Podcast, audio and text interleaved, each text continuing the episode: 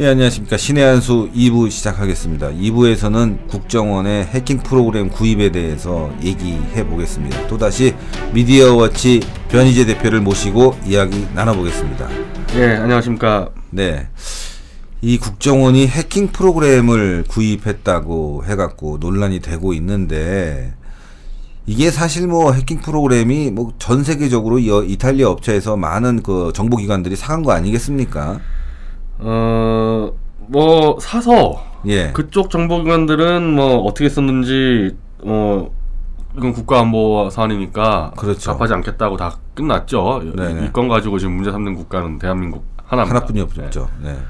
근데 이게 원천적으로 국정원 현재 이 감청을 할 수가 있는데 네. 법원에 감청 영장을 신청합니다. 네. 근데 법원이 이제 예, 허가를 해주는데 스마트폰이 안 돼요. 그러니까 아, 예, 핸드폰이 안 돼서 예. 그안 되는 게 뭐 스마트폰은 뭐 원래 인권 침해서 안 된다 그게 아니라 예. 국정원의 감청 제도가 이 핸드폰 나오기 전에 이미 법으로 돼 있기 때문에 그렇죠. 그걸 개정을 해서 핸드폰 감청을 해, 해주는 게 너무 당연한데 음. 지금 야당이 뭐 결사적으로 반대를 하니까 소위 말하는 대테러법 통과가 안 되고 예, 있어서 그러니까 그럼 도대체 간첩들이 다 요즘에 누가 집 전화 가지고 얘기합니까? 집 전화 쓰세요? 집 전화 없어요 나는. 없어요. 나 집 집 전화 전화도 없어요. 요즘은 070 인터넷 전화잖아요. 네, 인터넷 전화지. 네. 아예 저는 집 전화가 없는 사람이 천지고 그렇죠. 특히 간첩이 집 전화 두고 있겠습니까? 그렇죠. 그러니까 이게 안 되는 거예요 이, 이 감청이. 그러다 보니까 해킹 프로그램을 해서 어디 포털 사이트 블로그 그 간첩이 자주 다니는 블로그에 들어가면은 음. 그 이 스마트폰이 감청이 되는 그 스파이웨어인가를 심어서 감청하겠다. 음. 이 프로그램인 것 같아요. 음. 그럼 이게 또 합법이냐 불법이냐 좀 약간 논란의 여지가 있는데 네. 분명한 거는 지금은 핸드폰 감청이 안 되는 상태에서는 간첩을 잡을 수가 없다. 그렇죠. 그럼 지난번에 이석기 아론은 어떻게 잡았냐? 내부에서 야 이건 아니다. 이건 자기가 그래도 통진당이 좀 서민을 위한 정당인 줄 알고 참여했는데 이- 이런 이런 뭐 국가 전복 조직을 꾸린다는 건 안 된다 해서 내부 제보자가 직접 녹취를 해서 준 거 아닙니까? 그렇죠. 그런 운이 아니고서는 간첩을 잡을 수가 없는 상태라는 거죠 지금은. 그러니까 지금 남북 대치 상황에서 이렇게 위험한 상황에서 간첩을 조사할 수 없는 나라가 바로 대한민국이라는 거. 이게 큰 문제입니다. 그러니까 애초에 우리가 바로 대테러법을 성사시켜서 이 핸드폰 감청을 하도록 해줬어야 되는데 그게 안 되니까 해킹 프로그램을 쓴 거 아닙니까? 그렇죠. 그럼 해킹 프로그램을 샀다는 이유 하나만으로 이것이 다 민간인 했을 거야 무조건 다 내놔 누구 감청했는지 누굴 감청했는지를 알려주는 순간에 그건 국정원이 어떤 간첩 혐의자를 찾, 쫓고 있는지가 다 드러나는데 그렇죠. 지금 16명인가 그렇죠? 16명에게 그냥 다 알려주는 겁니다. 그렇죠. 물론 국회 정보위에다가만 얘기한다 하지만 도대체 이 야당 지금 하는 짓을 보면 믿을 수. 믿을 수가 없죠. 언제 넘어갈 줄 압니까 이게? 그렇죠. 근데 국정원은 또 그걸 까겠다는 거예요. 하도 욕을 먹으니까. 음. 그래서 국정원 입장에서는 어떻게 보면 간첩 잡는 기능을 포기하고 음. 일단 욕은 좀 덜 먹어보자. 참 이것도 굉장히 심각한 문제죠. 이, 이 상황도. 맞습니다. 네. 근데 도대체 어, 어쩌다가 이 대한민국 국회가 여기까지 왔는지 참 답답한 현실이네요. 간첩을 잡는 거를 사사건건 이렇게 대놓고 방해를 하는 지경까지 국회가 왔다는 건 이미 국회 파탄이죠. 예. 저는 이런 표현을 얼마 전에 어, 채널 A에 들어가서 방송을 하다가 이런 얘기를 했어요. 해킹 프로그램이 있다면은 정치권이 정치적 힘을 이용해서 국정원을 해킹했다. 그래서 국정원에 조사하는 내용을 지금 정보위로 푼 거 아니냐. 정치적 해킹 아니겠어요? 이거 누가 이득 보겠습니까? 지금 국회의원들 여당 야당 믿을 수 있습니까? 여기서 정보 한번 나가게 되면은 북한이야말로 다른 음, 루트를 통해서 그 정보를 입수하고 그래서 말씀하신 대로 어 지금 하던 간첩질을 또 다른 루트로 바꿔버리게 된다면 국정원이 그동안 했던 건 모든 것이 숲으로 돌아가는 거고 이거야말로 피해는 고스란히 국민들이 안을 건데 아 정말 이게 국회가 아니라 진짜 개새끼들이네요. 진짜 거의 끝장으로 가는 것 같아요. 아, 네. 이게 더군다나 지금 이 국정원 사태를 국정원이 사실은 하면 안 되는 일을 하고 있는 겁니다. 정보를 다 주겠다 국회에다가. 음. 그러면 그거 받고 끝내야 되는데 국정원이 자신 있는 거죠. 그러니까 간첩 혐의자 외국 거주자들만 했다. 음. 국정원이 현장 들어와라. 음. 다 주겠다. 음. 야당 안 들어간다는 거예요. 음. 어, 안 들어가고 청문회로 가겠다는 겁니다. 그더 더 문제잖아요. 방송사 다 대, 놓고 거기서 뭐 청문회 놓고 국민 그냥 선동한다는 막. 갖다 지르겠다는 거 아니에요? 예. 또그 청문회는 또 면책 특권이 되어버리기 때문에 막, 막 갖다 지르겠다는 거 아닙니까? 어.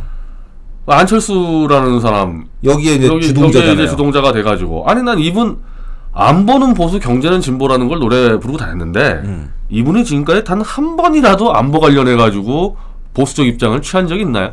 아, 그러게 말이에요. 제가 이 프로그램에 대해서 해킹 프로그램에 대해서 말씀드리고 싶은 부분이 있는데 대한민국이 전 세계적으로 해킹의 경유지가 되고 있어요. 왜냐하면 말이죠. 자료를 보니까 전 세계 해킹을 방어할 수 있는 그다음에 악성 코드를 방어할 수 있는 프로그램 순위를 매겼는데 꼴찌가 누구인지 아십니까? 마이크로소프트사예요. 왜냐? 마이크로소프트사는 기본적인 방어 tool만 쓰는 거예요. 프로그램을 팔고 다른 것들은 받아들이는 거죠. 좋은 그 보안 시스템을. 그래서 꼴찌인데 그 위가 누구냐? 바로 안랩입니다. 그러니까 한마디로 기본적인 tool만 가지고 있는 프로그램이 안랩이라 CEO가 마이크로소프트 빌 게이츠를 만나러 갔을 때 어떻게 했습니까? 사진도 안 찍는다고 그랬잖아요.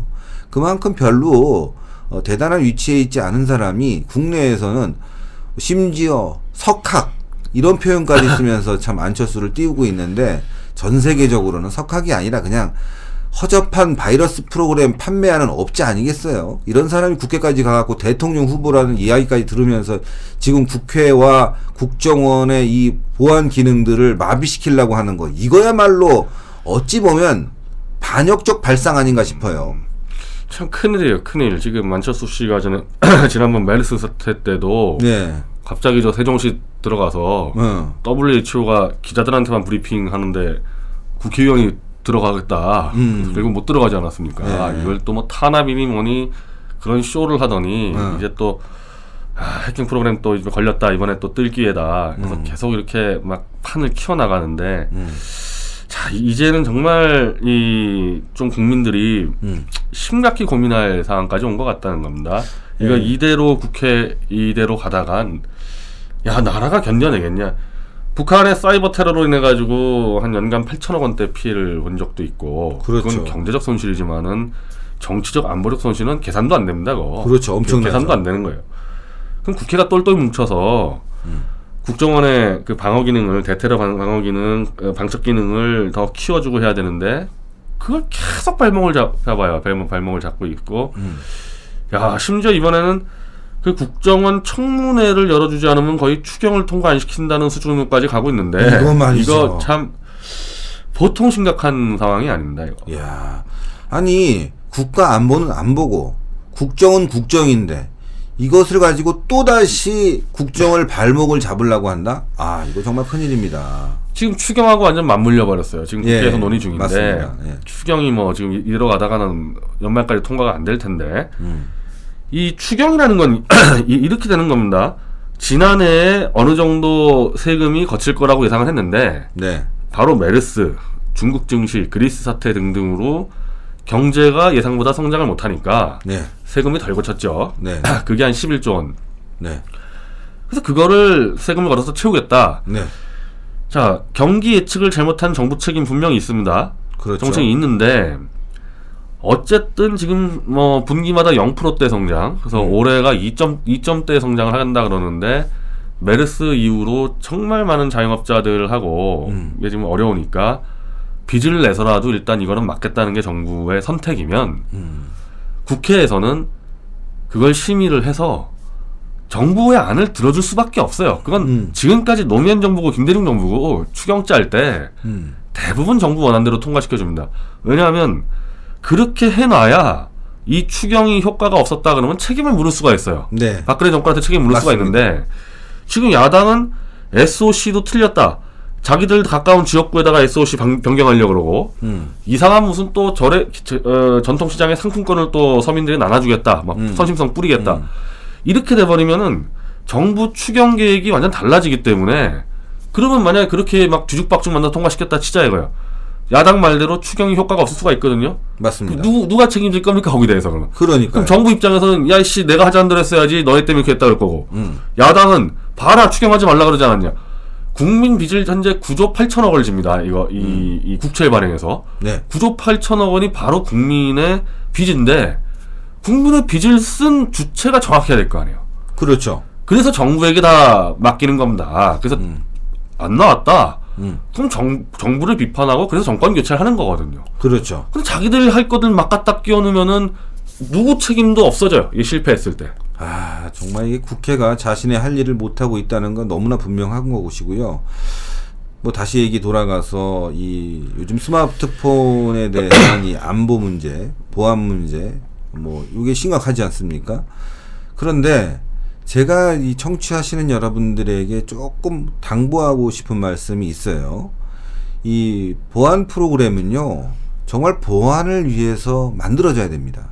그런데 국내 일부 업체, 누구 딱 집어서 얘기하진 않겠어요. 일부 업체들은 유착과 담합이 돼 있어요.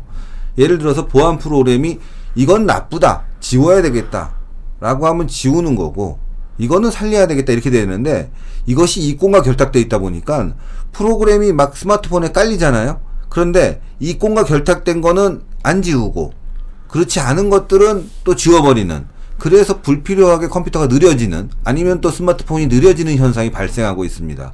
그런데요, 최근에 중국 회사죠.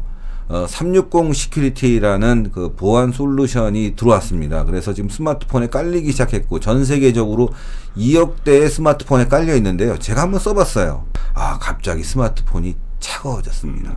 무슨 얘기인지 아세요? 음. 스마트폰 쓰면 굉장히 뜨겁죠. 예, 예. 그런데 스마트폰이 뜨거운 이유가 있어요. 다른 프로그램들이 계속 작동하고 있기 때문에 이 CPU가 계속 돌아가고 있기 때문에 뜨거운 거거든요. 음. 보안 프로그램을 깔아 깔고 중간중간에 부스터라는 활동, 그러니까 프로그램 필요 없는 것들을 이렇게 정리해주는 활동을 하다 보니까 스마트폰이 차가워져. 차가워졌어요.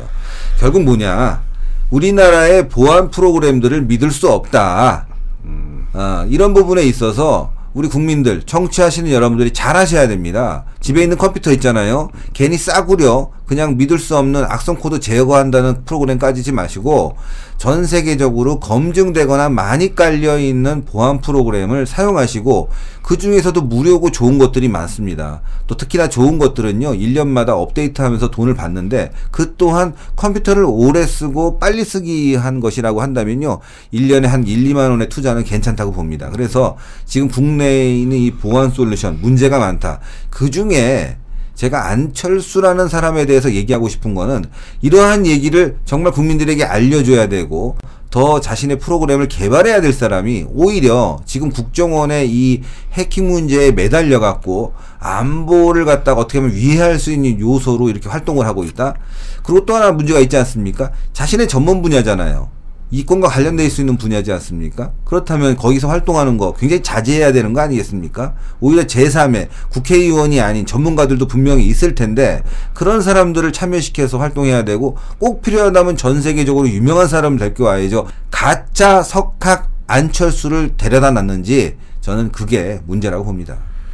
아니 이게 지금 어디까지 갈 줄 모르겠어요. 이 사건이 네. 추경하고 맞물려서 그러니까 지난번에도 공무원 연금 개혁하려다가 국회법 덤탱이 씌운 거랑 똑같은 사건인데 그렇죠. 이 추경을 통과하려고 국정원 청문회를 받는다거나 음. 야당이 또 들고 나왔어요. 법인세 인상 추경하려면 음. 어느 나라가 지금 경기 침체 때 세금을 인상합니까? 지금 마구잡이로 또 혹을 갖다 붙이는데 우리가 지난 지난주에 얘기한 적 있죠. 새누당이 완전히 개족보가 돼버렸다. 개족보. 나눠 먹게 하다가 네. 이걸 과연 새누당이 버텨낼 수 있을까 이 상황을 그러니까요. 참 걱정되는 7월 말입니다. 아, 예. 7월 말에 뭐 도대체 어떻게 될지도 저도 예측이 안 돼요. 예, 정말 이 사건으로 인해서 어, 유명을 달리하신 우리 국정원 직원분에 대해서 심심한 위로와 또 유가족에 대해서도 위로를 보냅니다.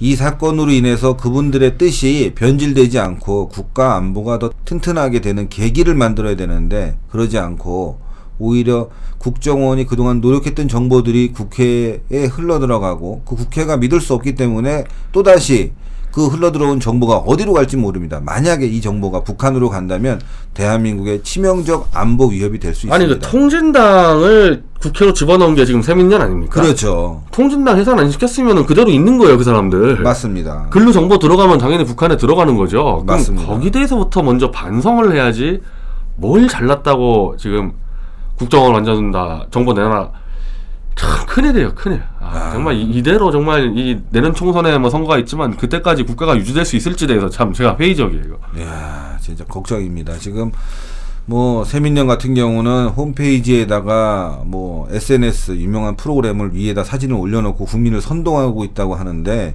이런 선동이야말로 정말 정치권에서 해지 말아야 될 일 중에 하나죠. 어, 포퓰리즘과 선동이 판치는 국회, 자기 할 일을 하지 못하고 있는 국회 때문에 국민들은 정말 하루하루 고통스러운 삶을 살고 있습니다. 어, 어쨌건 국가 안보 중요한데요. 개인의 안보도 중요합니다. 개인의 또 보안도 중요합니다. 그렇다면요. 스마트폰에 대해 들어가 있는 여러 가지 악성 코드를 제거하기 위해서는 국내 프로그램보다 국외에서 인증된 프로그램을 사용하시기를 제발 부탁드리면서 2부 순서도 여기까지 마치겠습니다. 3부 순서에서는요. 다시 또 지금 야권의 문제가 아주 빠르게 돌아가고 있습니다. 야권의 신당 문제에 대해서 호남 정치 문제에 대해서도 이야기해 보겠습니다. 2부 순서 감사합니다.